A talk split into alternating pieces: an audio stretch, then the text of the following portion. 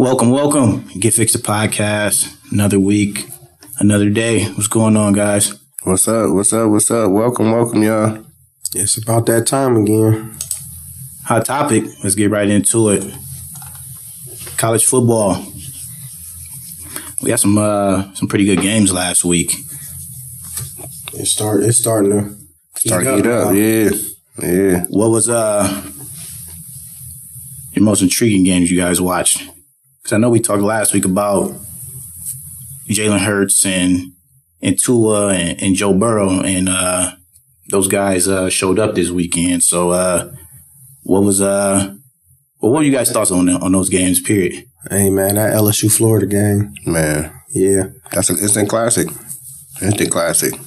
It made it sound like we know what we're talking about when it comes to sports stuff too. I ain't gonna lie. Because Burrows went out there and performed though. that Notre Dame USC game was a. I ain't gonna say it was a surprise, but Because it's a rivalry lightweight. correct. Yeah. But are we really surprised?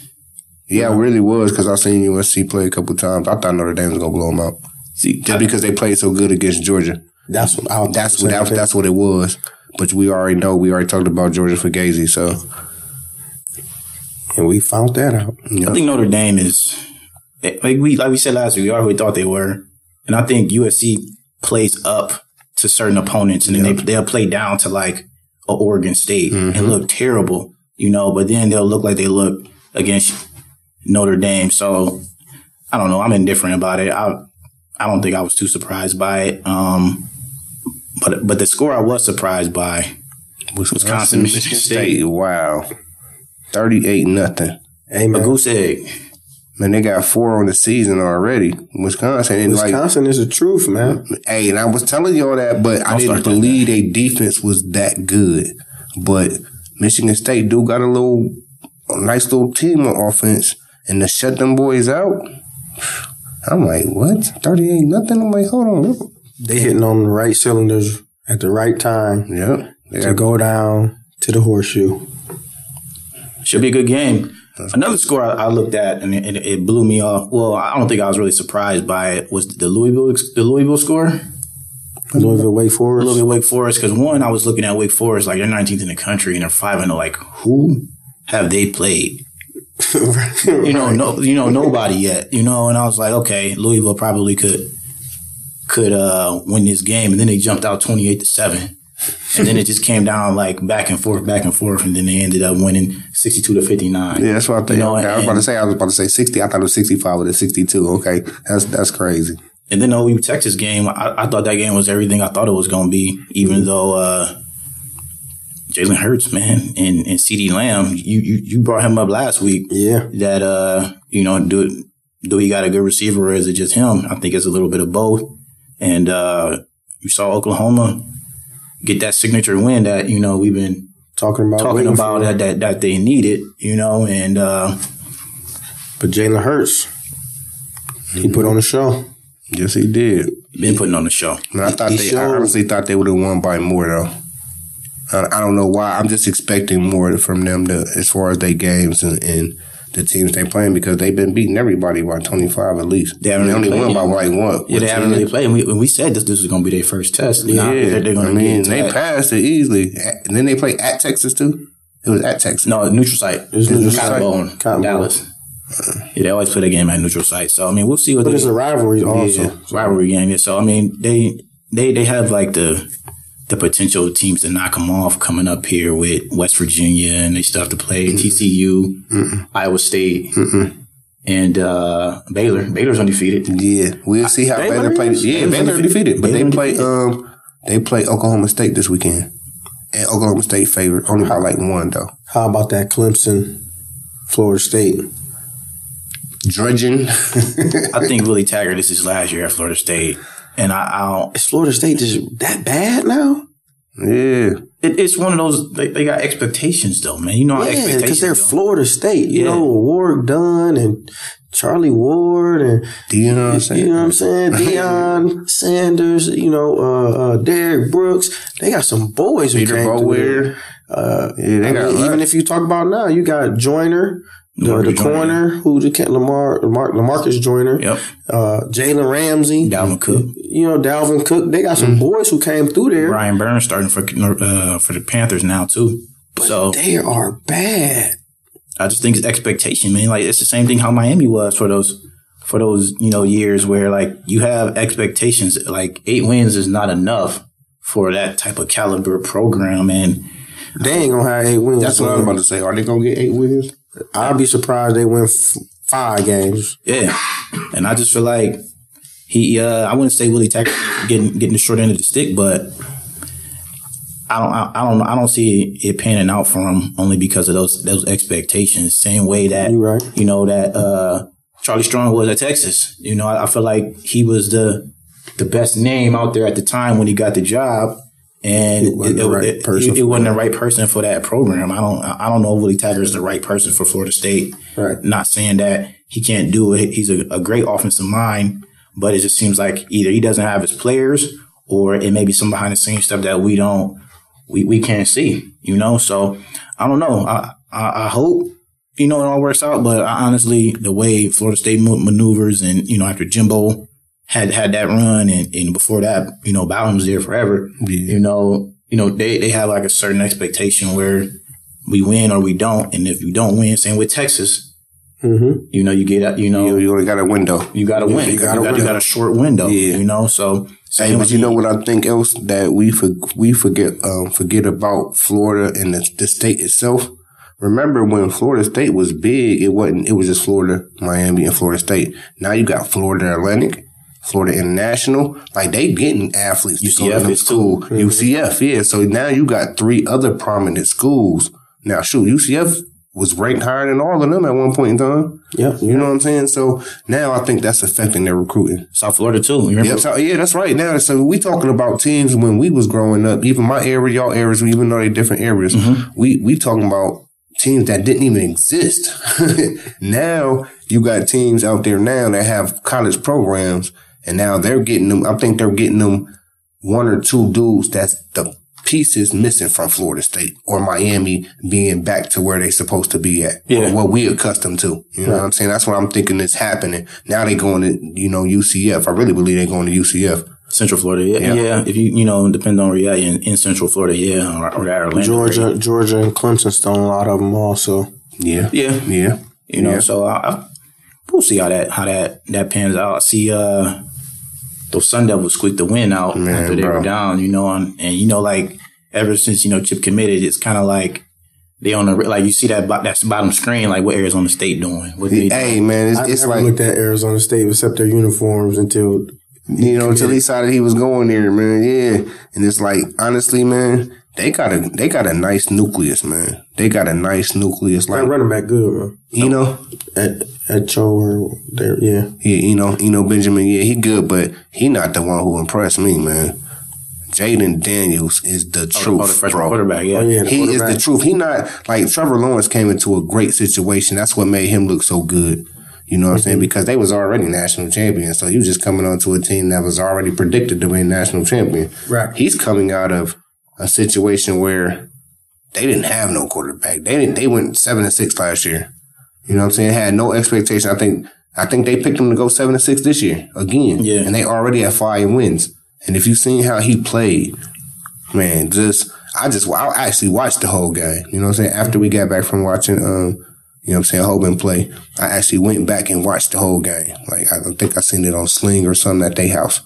And um just watching his poise. You know what I'm saying? Like his athletic ability is freaky because he he's like six four, six five legitimately. He's the biggest dude standing in the huddle, tallest dude. Uh, um, his arm strength. You know what I'm saying? His reads. He only threw one interception so far this season. Oh, that's big for a freshman. You know what I'm saying? Like, and, and you've been in crunch situations, so yeah. So I think that was um that was just a, definitely a big surprise. We'll see. Uh, because they, they got some big games it, and that's kind of where, where where we're heading next. You know, big games of the week. Arizona State's first one pop up at Washington. I mean, excuse me, at Utah. They're at Utah, so I like Utah, man. I always, yeah, I always like yeah, Utah. hey, because they and you know we I'm a defensive guy, so I love they physical, and that's good. That's what we're gonna see with Arizona State. Um, be how physical can they be? That, that's a big game. Michigan at Penn State is a big game. Um, that could be a potential. You know, is Penn State favorite? Yeah. Yeah. I got my little slip in my pocket. And then we got Oregon at, at Washington. You know, so you know, I mean, I think that's that's big for the Pac Pac twelve. I think uh, Oregon has to run the table on that side to make them relevant. And I know Oregon plays Arizona State later on down Mm-hmm. the line. So you know, depending on how that go, you know, and both of those teams keep winning, we could have you know a top ten matchup. I think that's their tenth game. I yeah. think, you Second know to last week. I think the second to last week. for both of those teams. So that could be big, you know. So and, and you know, ever since, like I said, ever since Chip committed, you know, I'm, I'm kind of rooting for the Pac-12 to become, you know, relevant, you know, and, and, and how these teams uh, keep winning. So top four teams after last weekend. We, we talked about it last week, and I, I think Georgia's out of the picture now. We said we, we, we, we I I think we I won't say we jinxed Georgia, but Nope. I told you. we already knew it though. We we we all felt it in here, so it's not like we jinxed them. Like we knew. We just looked at them and like that's what y'all do. But honestly, I'm agree with the polls right now. I ain't gonna lie. I'm agree with the polls. They got it right right now. You know what I'm saying? I think them the top four teams, but I'm still gonna go with what I said though. Until next Saturday, you are gonna have to prove me wrong because I think I, I just really believe in Wisconsin like that, bro so who your top four teams? the same ones they got right now. So it's what we got: LSU, Clemson, Alabama, O State. That's my top four. But I just don't believe that's. I think that's before the season change. I definitely believe that's changing. You know what I'm saying? I only believe like two of those teams are gonna remain. I think LSU might be one of them because they quarterback play in the We'll SEC. yeah. He Yeah. he's he's played better than every other quarterback in the conference. You can't say like even Tua. Yeah, I think he played better than Tua. Given given given their competition. You know what I'm saying? I mean, it's the same conference, but they played a little tougher opponents, a little bit more tougher opponents. I think Tua is like more on the spotlight. So like we're kind of like used to seeing him on the spotlight. So we kind of like brush like his completion percentage. He'll go 26 for 29 for four touchdowns or whatever. And then we look at Joe Burrow and it's like LSU has a quarterback and like nations on, everyone's seeing it. Like he's on prime time and, and we're watching them just pick apart a Florida team, you know, and remember like they were down 21 to 28 going into the third quarter mm-hmm. and end up winning 42 to 28. You know, I think uh LSU's defense came up big when they needed to as well, but you watch him orchestrate some of those drives and uh like I said, I you know, Austin brought him up last week. Right now, I think after last week's performance, he uh front runner from the Heisman right now. I think Jalen Hurts is number Tua. I still think two is number three. And then your boy Jonathan Taylor, just because you got to show them running back some love. And then I think Kelly Bryant, I, I think is like a sleeper right now because Missouri is five and one, and they're on that. A lot other- of people don't like that transfer with how he did it. Um, I loved it. I mean, I I love it, but a lot of other people don't like that how he left. You know what I'm saying? And it's a sore eye to a lot of different people. Um, even though in my eyes he did the best thing for him, and he he wants to play ball. Guy beat him out, took his spot. He left and went somewhere else to be able to play. Hey, Um, same thing as Jalen Hurts, you Right. know. But uh, if I pick mines, Alabama one, Ohio State two, LSU three, Clemson and Oklahoma is tied for four in my eyes. I'm gonna go. I'm gonna still go Alabama one, only because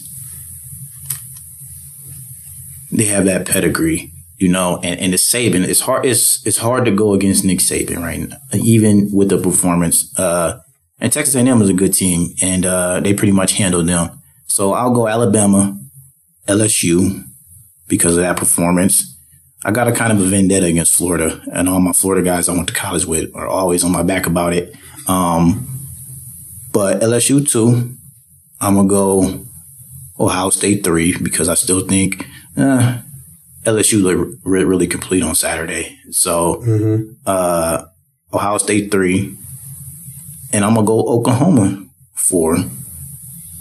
even though last week I said the champs, but I, I, you did say that. I think- they slid. they slid because of they I mean, played Florida State. Florida State out, but Nobody's talking about it. You know, like I, I think like right now we're prisoners of the moment. Like we saw we saw Alabama handle Texas A&M. We saw Jalen Hurts was on the first game of the day and he goes behind the back. that was that, like you said, that was his Heisman moment. Heisman moment, you know. So I feel like and Two people had Heisman moments this and, weekend and, and and I feel like Oklahoma's defense is a lot better than what people think. than what people think this year. Um, so those, those are my top four, you know, and right now we can talk about the Heisman too, you know, and I, I feel like Joe Burrow's number one, Jalen's number two, then it's Tua because he's just Tua. And we can ask that question, is it really Tua or is it his receivers? Because he got, He got. I thought that's what I want to say is his receivers. He got some boys. Man, he got a lot. He got. He got more than what Jalen got. He got more than what Burrows got. They three, four deep. I don't know about Burrow. yeah, Burrows was- Burrow's got some boys too, though. But is they better than the receivers at Alabama though?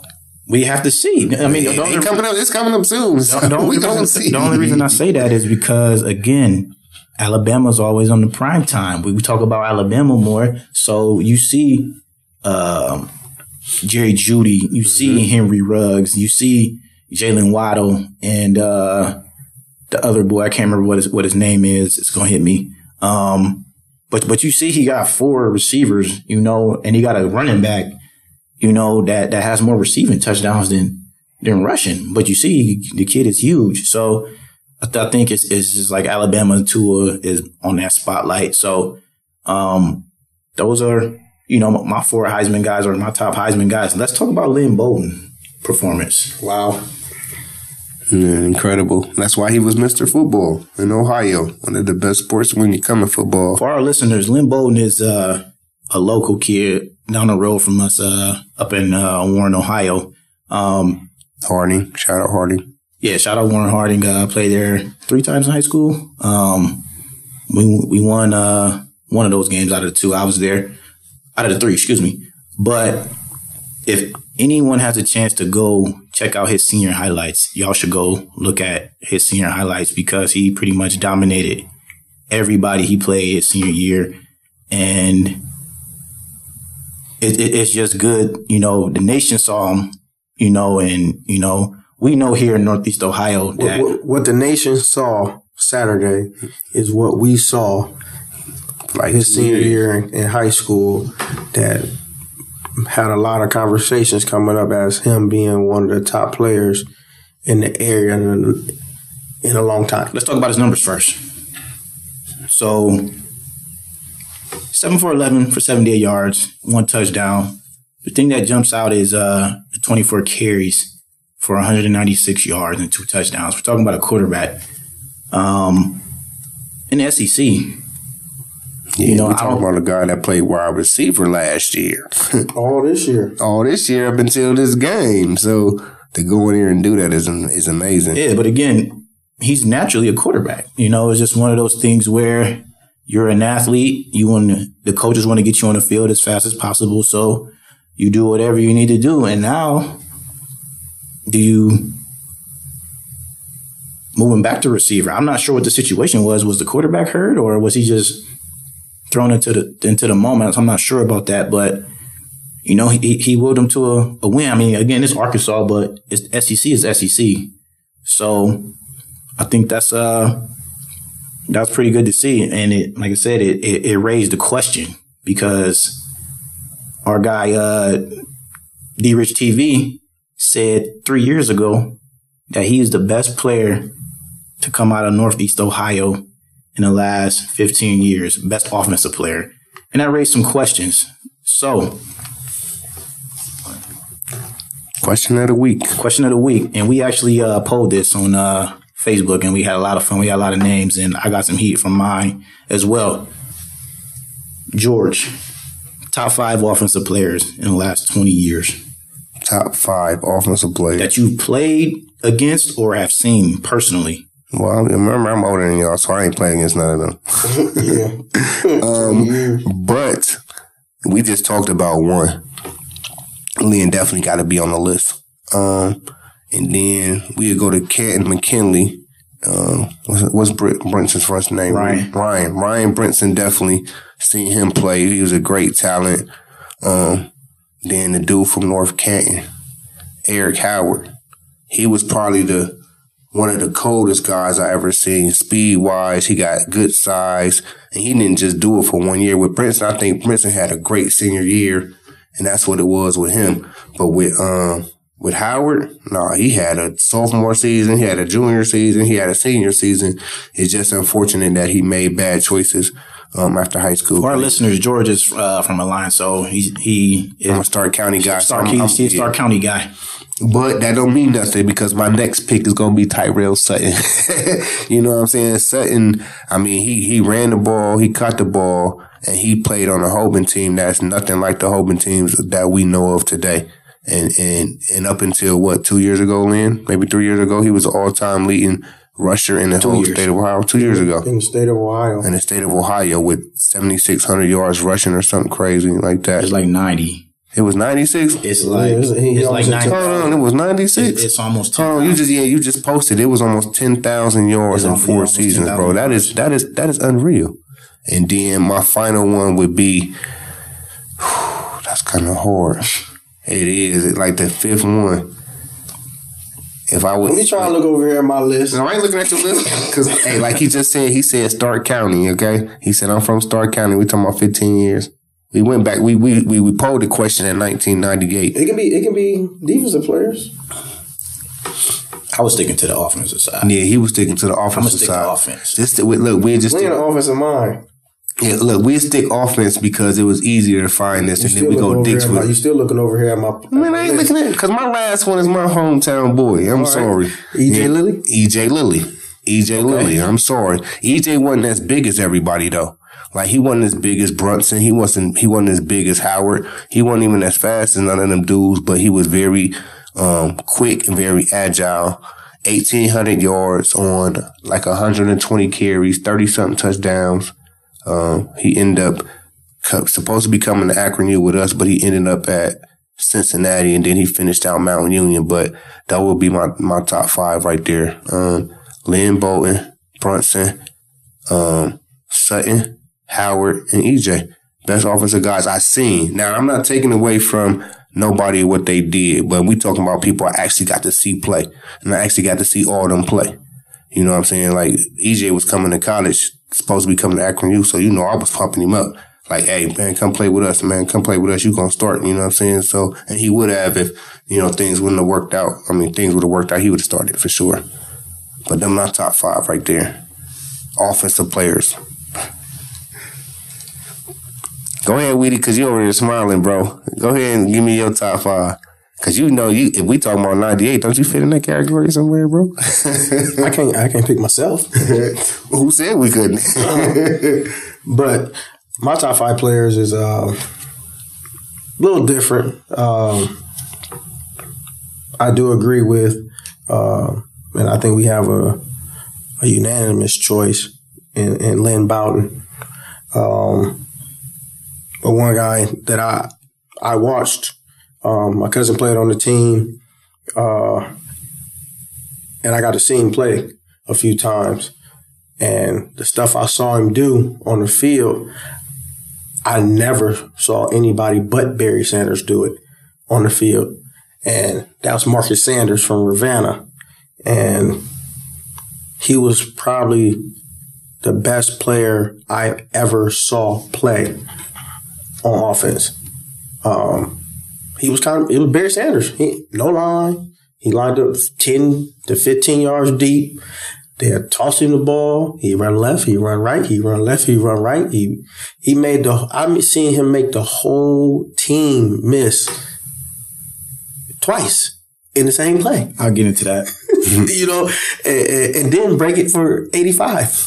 You know, so Marcus Sanders was probably in the past 20 years the best player I have ever saw my own two eyes play the game, and uh, that including high school, college, and pro. Oh yeah, Uh, legitimate. he was that good. like it wasn't just one or two years; it was his whole high school career. He, he was uh, uh, he was amazing. Um, another one, uh, a lot of people won't won't won't think I'll, I'll pick, but I, I, played against this dude, um, and he took Orrville to the state championship as a true freshman, and that's Justin Zwick. Why wouldn't people agree with that? He on my list. I, I, the things Justin was able to do on the high school level before this no huddle, running gun uh, type of offense, I actually played against him. Um, and Devin Jordan was one of his guy. wide receivers. Um, shout out to Devin. Uh, but Devin was one of his wide receivers, and and some of the stuff Justin Zwick was able to do on that Massillon football team uh, with Shepas at the court at, at the head coach, it was amazing, man. Um, watching him on film, preparing for him, and I remember playing against him, and I was a senior, and um, I'm playing the left corner. He throw the ball to the to the right side, so I go on to the right corner. He throw the ball to the left side. So I'll go back to the left side. He throw the ball down the middle. So I'll go to free safety. He throw the ball to left, right, left, right, left, right. And I'm like, man, he just won't throw the ball my way. And after the game, he shook my hand, told me good game. And he was like, everywhere you went, we was going opposite. Like, dang, you know, like, I can't get no work. No, not today and, and they kicked our butts uh, my senior year. Um, so that's four, and, and, and my my fifth one. I mean, I got five, six, seven. I probably got like eight, but it, it, it's tough.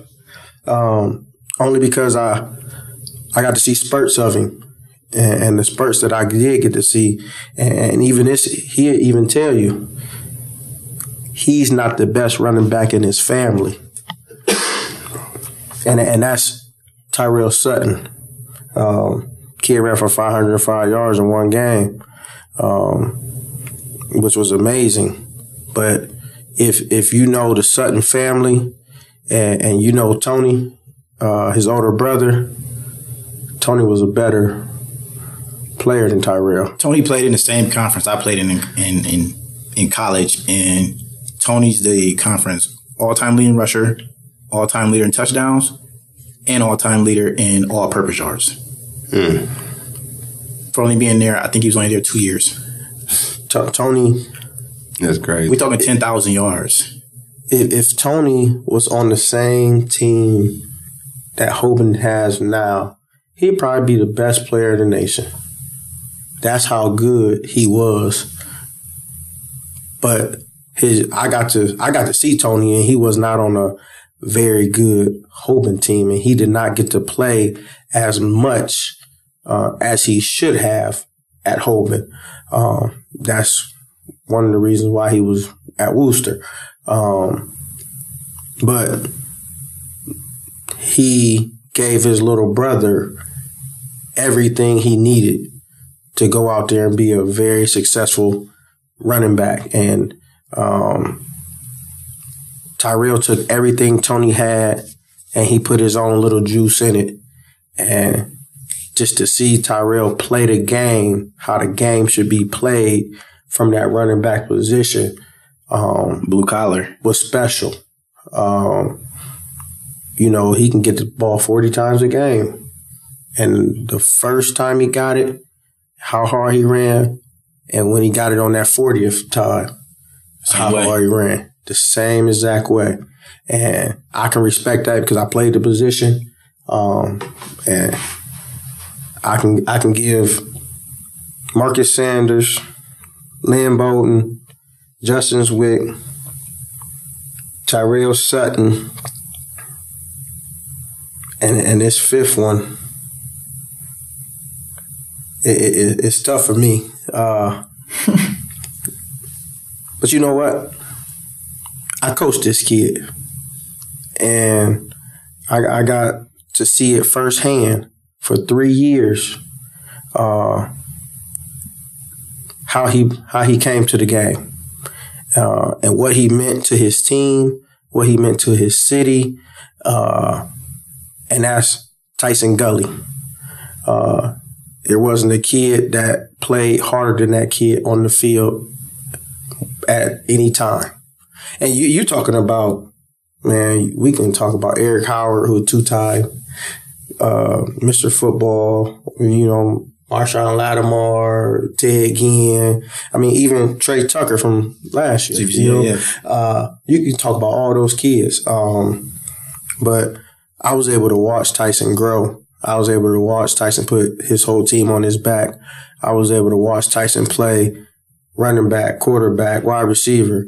Uh, I was watching him play corner, free safety, strong safety, uh, putting him at in our four two five, putting him at a dog rover and blitzing him off the edge.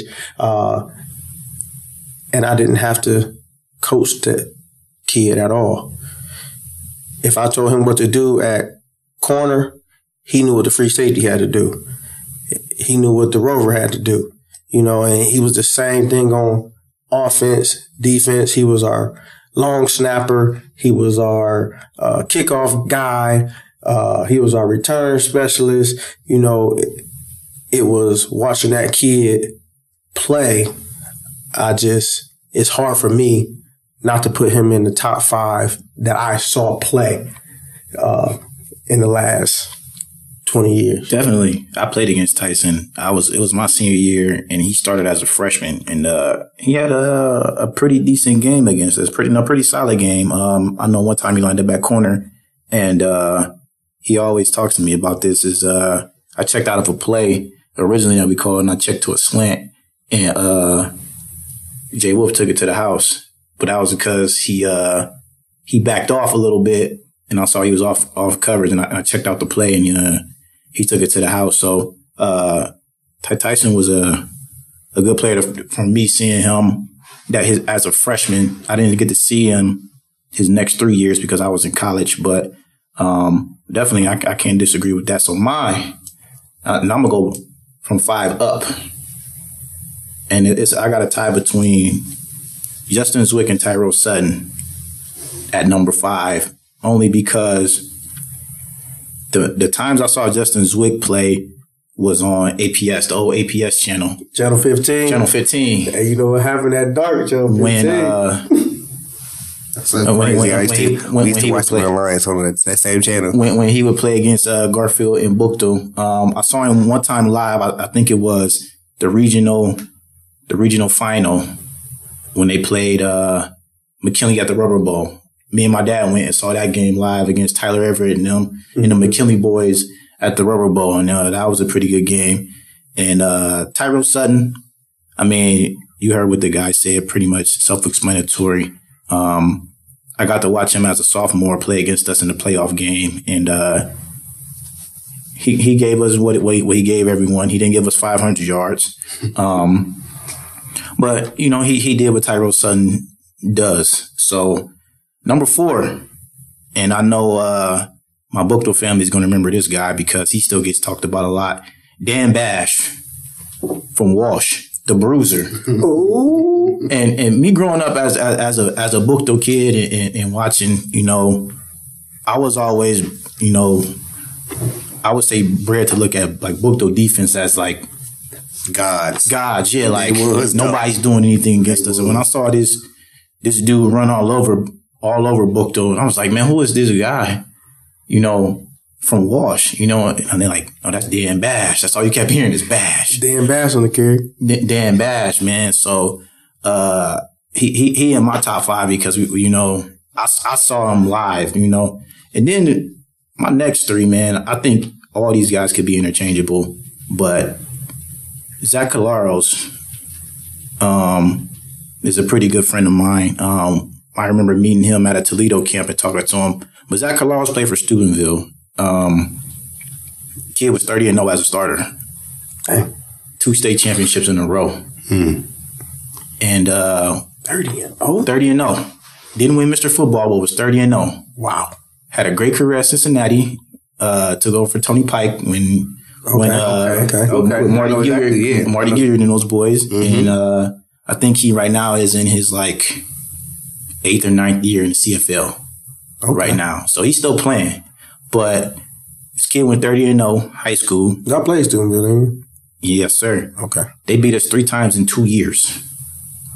Playoffs. Uh, so my my my junior year, and we opened the season off with them with the loss, and then that same year we lost a game before the state championship against them boys at at the old Fawcett. It's not called Fawcett now, but it's where Cam and Kelly play. And then they came back and beat us my senior year. You know, it was to the point like that old book, Buchtel Steubenville rivalry got like rejuvenated over those three games. So, um, and I got a lot of respect for him because the way, you know, I admired how he controlled tempos, how he controlled the game.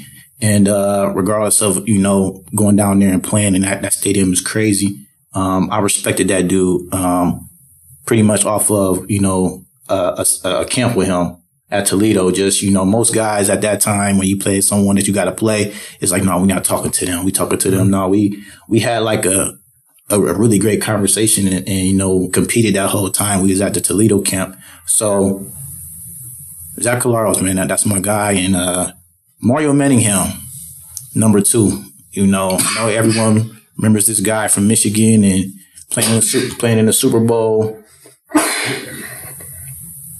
You okay, man? I'm good.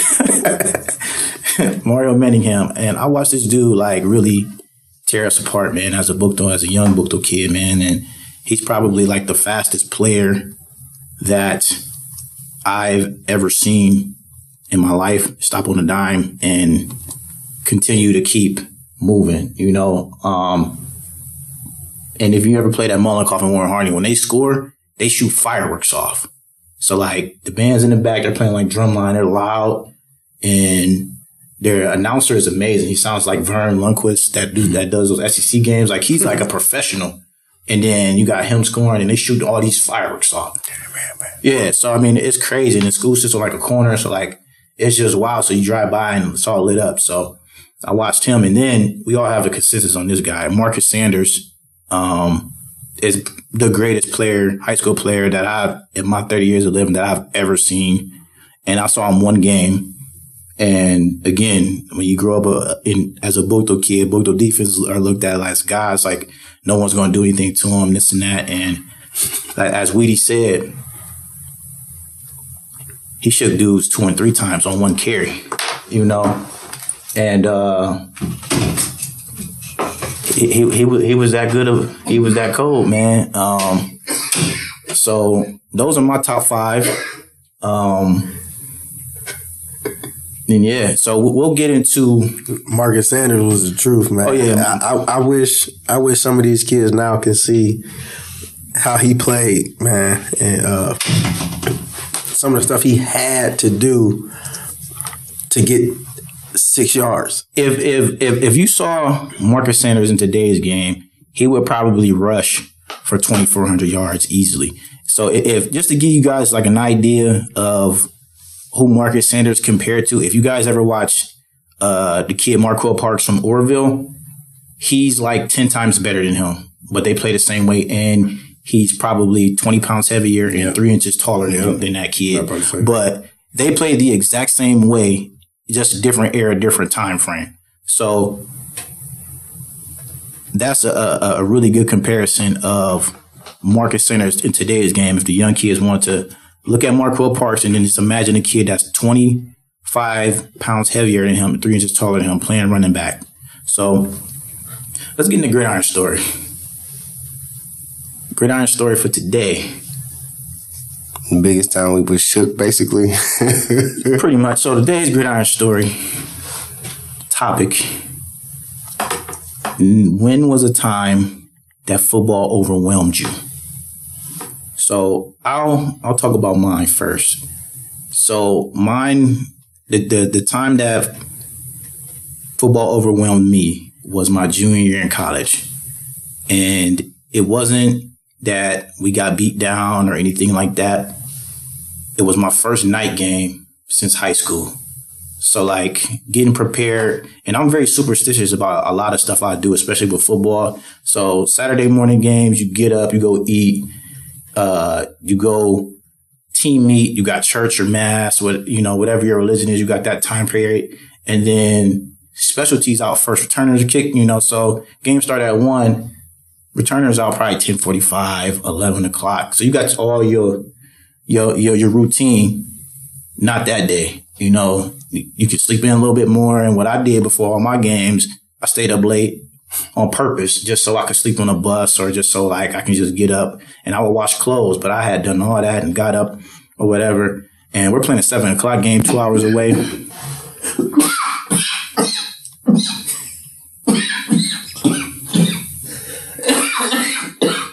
You all right, man?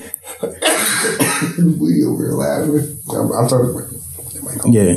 So I'm playing. I'm getting ready for this game. It's a seven o'clock game, and uh, I was just happy that I was playing another night game. Um, and it was my first one since high school, and uh, I was completely out of it for the most part, um, just because my excitement took over my actual focus for the game, and uh, I wouldn't say I had a, a, terrible game if you look at the numbers, but in my opinion, it was bad. Uh, I didn't break as many tackles. I didn't get as open. I dropped a couple passes and I fumbled a, a kick return. So I mean, Come on, Glenn. Yeah, man, I, I, fumbled the kick. I fumbled a kick return, and uh, I just feel like just that moment took me out of my entire game. Um, just being like hyped to play a night game, you know, like I said, it's my first night game since since high school. You know, I'm three years into college, and we're about six or seven games into the season, and now I'm playing my my first night game. So um, I was out of it from the time I woke up that day. Man, my um, that was you already done. Yeah, my um, my first overwhelming moment. Well, my biggest overwhelming moment was um, my junior year, which is crazy. Um, I had lost my uncle that year, and later on that year, but it just started off bad because we played number one Nebraska at Nebraska. Um, we on the turf. It's 105 on the turf. You know, and they rotating people in. Like I ain't got no backup, but they rotating three three linemen in it like every four plays. But really, the biggest the biggest moment that was overwhelming is when we was at LSU, 1997. We we we already played Nebraska first.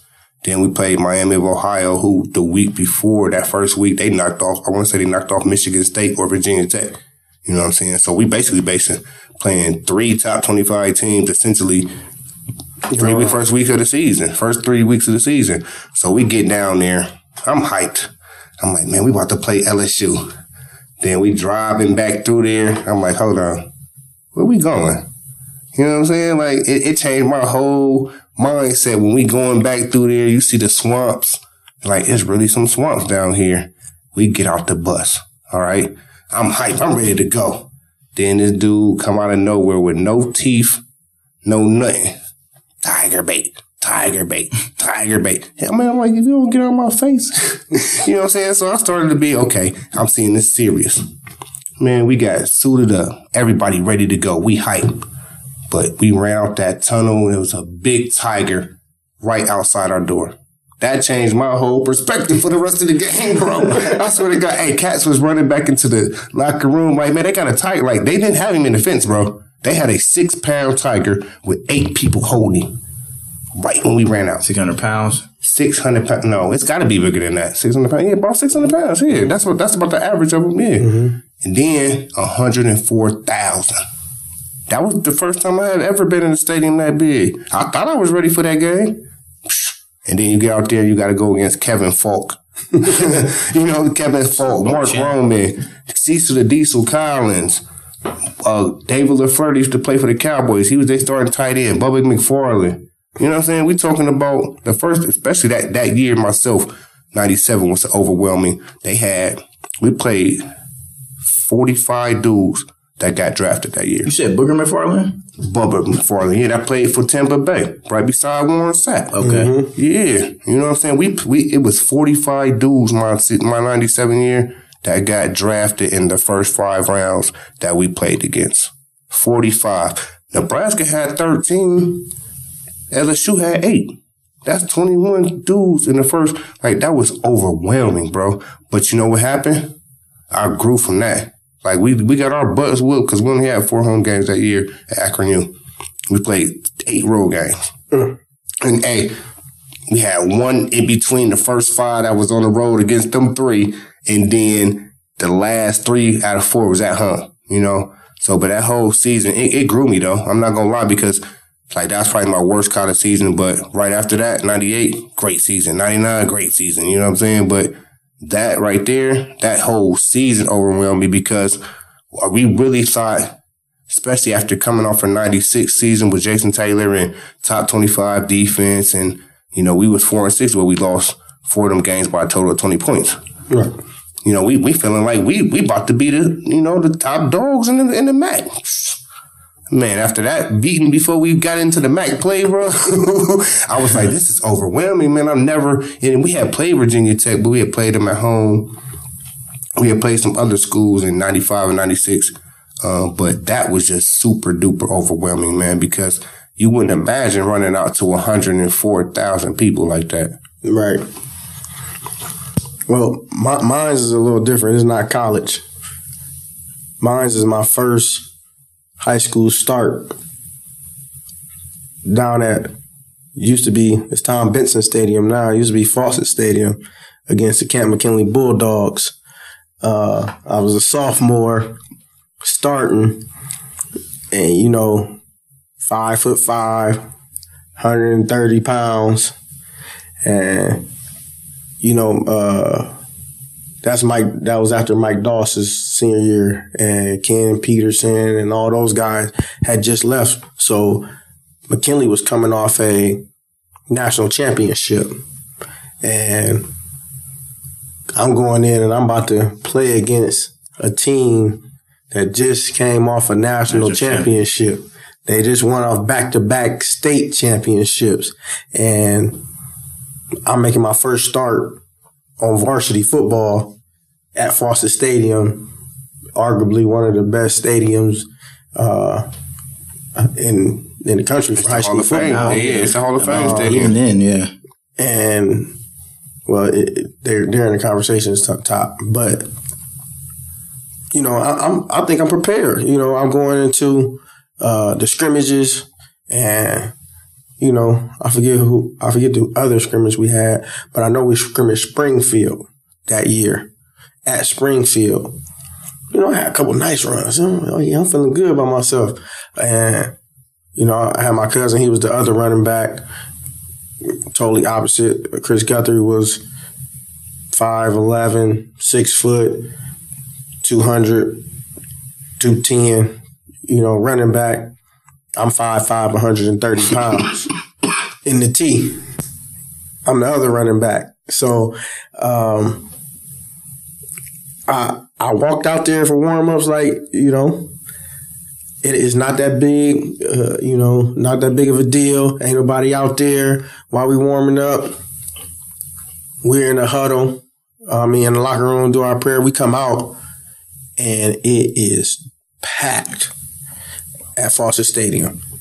And you know, it, when I when I came out of the tunnel, and I looked up at the stands, and I've seen all those people. um, I, that's where I said, "Uh oh, you know, what is it about to be like?" You know what I'm saying? And you know, once once you got in the game, I I, I pretty much got it got it going. And but after the game, I mean, we went- we went to overtime with them that year. Okay. And so after the game, it was still a sh- like I just played at Fawcett Stadium. Yeah. You know, I just played against Canton McKinley. You know, two years ago, I was at the Rubber Bowl watching them play against San Ignatius and in the playoff game. And Ken Peterson walked past me, and you know, I'm short. I'm uh, I'm probably five foot then. Right. so I, I look up, and I swear he was about nine feet. You know, I I said, "Dang, I got to play against these dudes." You know, this is what this is what high school football is about. right. Right. You know, so after standing next to them and seeing them, and then having to go down there and play at their home field, that first game of my co- of my high school uh, experience, it wa- it was a shell shock at the beginning. Um, ended up playing the game with no problems. You know, I didn't really think about it during the game, but then after the game, it, it hit me again. That's a tough place to play. it, it, it was like a blur, like during the game, but then after the game, it was like, wow, you really just played at Fawcett Stadium, you know, and then we turn around and in two weeks we go down and play in Massillon. So, uh, you know, that was my shell shock, uh, coming out my first, my first ever high school game. Yo, I'm glad I never, being a Stark County guy, I'm glad I never had to face both of them at the same time in the same season. We used to have to scrimmage Every them. year. man, yeah, yeah. Look, We, we, them, we then either, play them. Then yeah, we either Master. scrimmage one and play the other, or scrimmage the other and play the. You know, that's how it was for us. No, my my three years of playing varsity football, we played no two years. My two years playing varsity football. My sophomore junior, we played McKinley week one. We played somebody else week two, crazy. and we went down and played Massillon week three, and it, it was always a game, you know. So uh, I think that was that that prepared a lot of us to come play in city. that's after, them, after them three out of city games, Oh, yeah. you was ready to come play That's a tough. I mean, I think that's one of the toughest stadiums I played in. I, I think Fawcett, Massillon, of course. Massillon is probably the loudest because it, it, they shoot them fireworks yeah, off too. it's just crazy. Mollenkopf out there at Warren Harding was crazy too.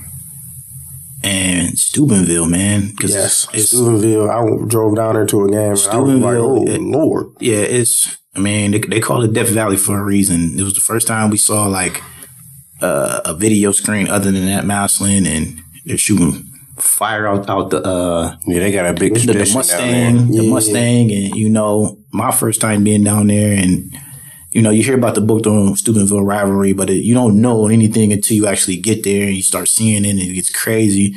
So you know, and we had to do that pretty much every year in high school. Go to those three places and, and, and try to scrape a win out. You know, you know, and, and those places, you know, visitors don't really come in there and get and get No, and get don't. wins. You know, because it's tough. Hey, just just imagine this though. I think Steubenville got like eight home games this year. Yeah, just just imagine though. Growing up, my uh, my uncles and them, they was in the conference with all three of them.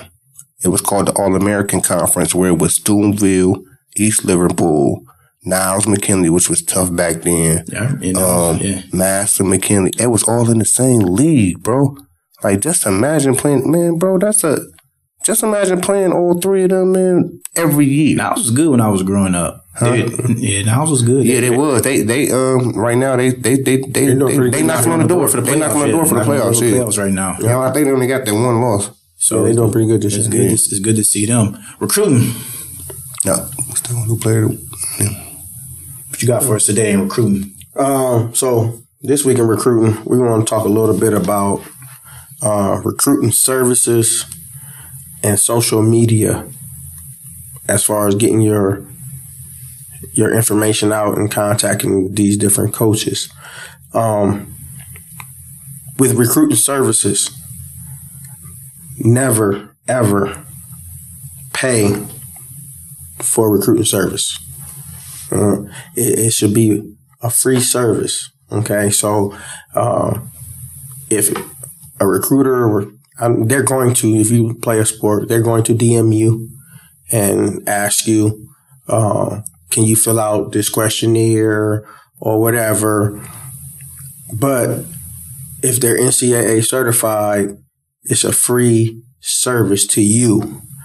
Um, the NCAA colleges pay the recruiting service to get your information. So it should never be a recruiting service that you have to pay for. Um, and just remember that, you know, you, you, you don't have to pay anything to get recruited.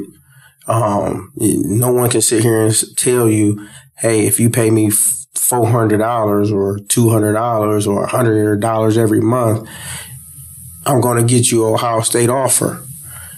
That's not true.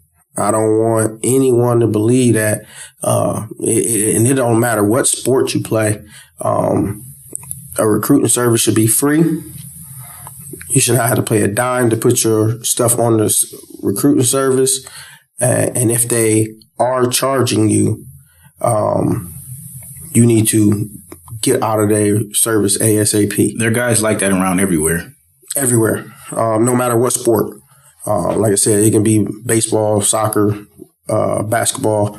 Um, do not ever pay a recruiting service to get your information out. They can never, ever get you a scholarship. Um, and one, one thing that, that a lot of these young people f- forget is how valuable the high school coach, the high school principal and the high school janitor is because a lot of these college uh, secretary, all those, a lot of these college coaches, they when they come into the school building, the first person they meet is the secretary. So they can easily say, "Hey, you know, how's Glenn Campbell? What type of person is Glenn Campbell? Uh, what type of person is George Cameron?" And if that secretary, she's going to tell the truth. He's going to tell the truth because they don't really know. They might see a Michigan State or Arizona or Ohio State. But that ain't gonna mean that's to them, yeah. But you know, they're gonna tell the truth. You know, um, there hasn't been a kid that's been recruited and got a scholarship offer that the high school coach did not speak with that school. You know, so either it's on the phone or um, in in the building. You know, uh, and recruiters will walk around and talk to different people, just just to try to get some information on you. And, and their their job is to see what type of character kid you are, so they can know what type of kid they're recruiting and investing a lot of money in. So, um, with that being said, on social media, uh, and I tell my players this all the time, and they're kids. I understand that. So you got to tell them over and over and over again. I mean, keep it clean. What you're putting on social media, what you're liking, um, keep it clean. You know, you don't want to like something or post something that's, you know, crazy and then post your highlight tape after that. And then they can scroll and see everything you do, you know, um, going and talking to these colleges and, and, and having these coaches come in. Like there's certain colleges that they have social media people. That's all their job is to do is to the kids that they're recruiting, the kids they're looking at from freshmen to seniors is to look at their social media and, and see who is put, posting something that tells me I don't need to recruit that kid anymore because they're just looking for an out. Yeah. So if you give them an out, they're gonna take they, it. They're gonna take it, and then you know on to the next person. And so, uh, as far as recruiting right now, post your highlights on your social media. Make sure you're promoting yourself. Make sure your college, your high school coach is helping promote you also. Um, if you post your stuff on Twitter, make sure your high school coach retweets it because your high school coach is probably friends with more college coaches than you are. Yep. So make sure that you have different avenues that can help you with the recruiting aspect. Your friends, um, if you got a big time recruit at your school, have him retweet your stuff. Excuse me. Have him retweet your stuff. And because there are people looking at his social media. There's no ifs, and buts about it. If he a four or five star recruit, and he he's going to a, a, a big time school, there's a lot of people looking at his social media. So if he retweets one of his teammates uh, or one of his buddies, eh, somebody might look at it. Oh, and that's You know? guaranteed they're going to look at it. They may check it out and see, you know, is this dude, you know, why is he retweeting this? You know, so um, post it on, on, on all your social media networks. Um, friend these colleges. You know, I'm not sitting here saying when you post your stuff to at every school because now me, let's say I coach at at Bowling Green, Glenn coaches at Ohio U, and George coaches at Mount Union.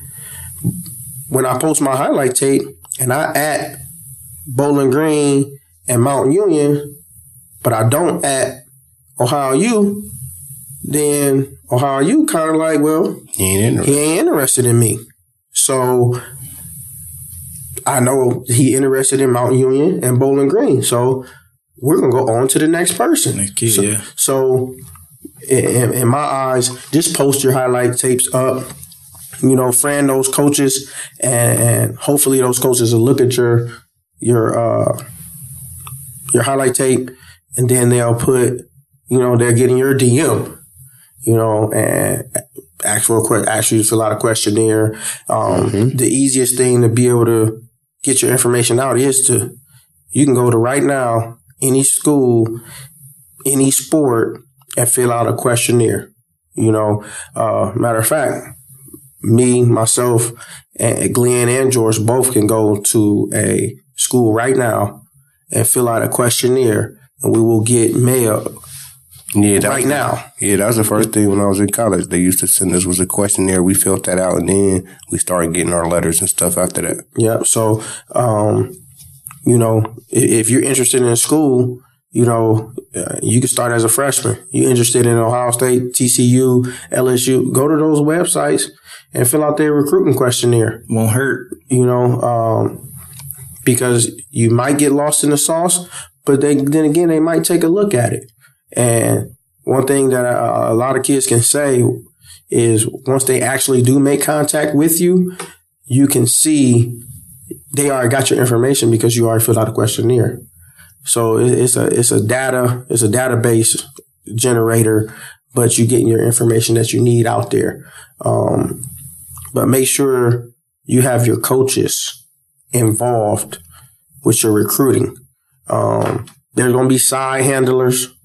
There's going to be different high school agents, quote unquote, quote unquote, who's trying to, you know, tell you that you can get, then get you recruited, can get you Ohio State. They're going to be, they're going to be trying to take different trips with you to camps, to visits, and, and different things like that. A coach could care less about that person. Uh, because at the end of the day, that coach is going to talk to that high school coach. What type of football player is he? What type of kid is he? What type of grades does he get? And what's his test score? Can he help me? Can he help me win? You know, um, so you know we talked about the the NCAA and all that stuff. Uh, if if you're a high GPA kid and a high ACT score kid, that needs to be on your profile on your Twitter. That needs to be on your profile on your Facebook. That needs to be on your highlight tape ASAP so they can see it. Like they already know you a qualifier. They're not got to worry about if, that. if you are if you're a 2.7 with a 20 ACT, you're qualified right now. I can take you. You know, it's certain schools that take you right now. Certain schools that you may need a higher ACT score, but you're a qualifier and they can see it. You know, it ain't no guessing, no nothing. Don't lie though. Don't put that you got a 2.7 and you really got a 2.2 It's a paper trail, always. because that coach is going to contact the high school. That coach is going to get the transcript. That coach is going to find out the truth. And the first time you lie is the last time you're going to lie to them because that's the last time they're going to try to make any contact with you. So make sure you're t- truthful on your social media about your grades, your test scores, uh, because it all has to come back to them. So if you're not truthful about it, they will find out and they will find out immediately because they have to move on a hundred kids at your position. so, um, just you know, with the recruiting service, be careful. Uh, don't pay for any recruiting service. Um, make sure your social media is clean. Make sure you're posting your highlight tape. You know, you can post each game, each game highlight that you have posted. You know, the the more you have about yourself on your social media, the, the better. better. Um, that can help that co- that coach without contacting you, without contacting the coach, find out a little more about you.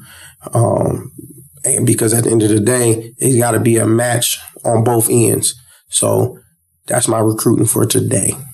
That's some valuable information. Uh, again, just make sure you guys keep your social media clean. Make sure you guys aren't retweeting anything that could put a negative image on you. Not saying whatever you're retweeting, whether that's a song or, you know, even like a comedy video, you know, anything like that. You don't want anyone to just get any type of perception negatively that could, um, jeopardize a coach looking at you or contacting you or even losing a scholarship. So just, just be mindful of all that and, uh, players of the week. And last but not least. So this is, uh, we in week eight right now, right? Yes. So previously week seven. So week seven nominees, player of the week, are our running backs today. It was uh all RBs, all running backs. So first nominee, first time we mentioned him this year, Terrence Keys, Master senior running back. Man, man. Man Man had a, uh, a big day against a, a pretty good uh, Gateway team out of Pennsylvania. Uh, 24 carries, 142 yards, and three touchdowns. And I believe, from what I've told and what I've been read, that was in one half. Um, so, Mr. Consistent is next. I feel like he's on here every week, but the numbers and what he what he does every week on a weekly basis just adds up. So it's hard to keep him off. Dom Laparo, again, another nominee, another week eight carries for 140 yards and two touchdowns against Cuyahoga Falls. So I feel like Dom is on here every week. I know everyone's going to get tired, but you guys need to stop him. what? What is Jesus?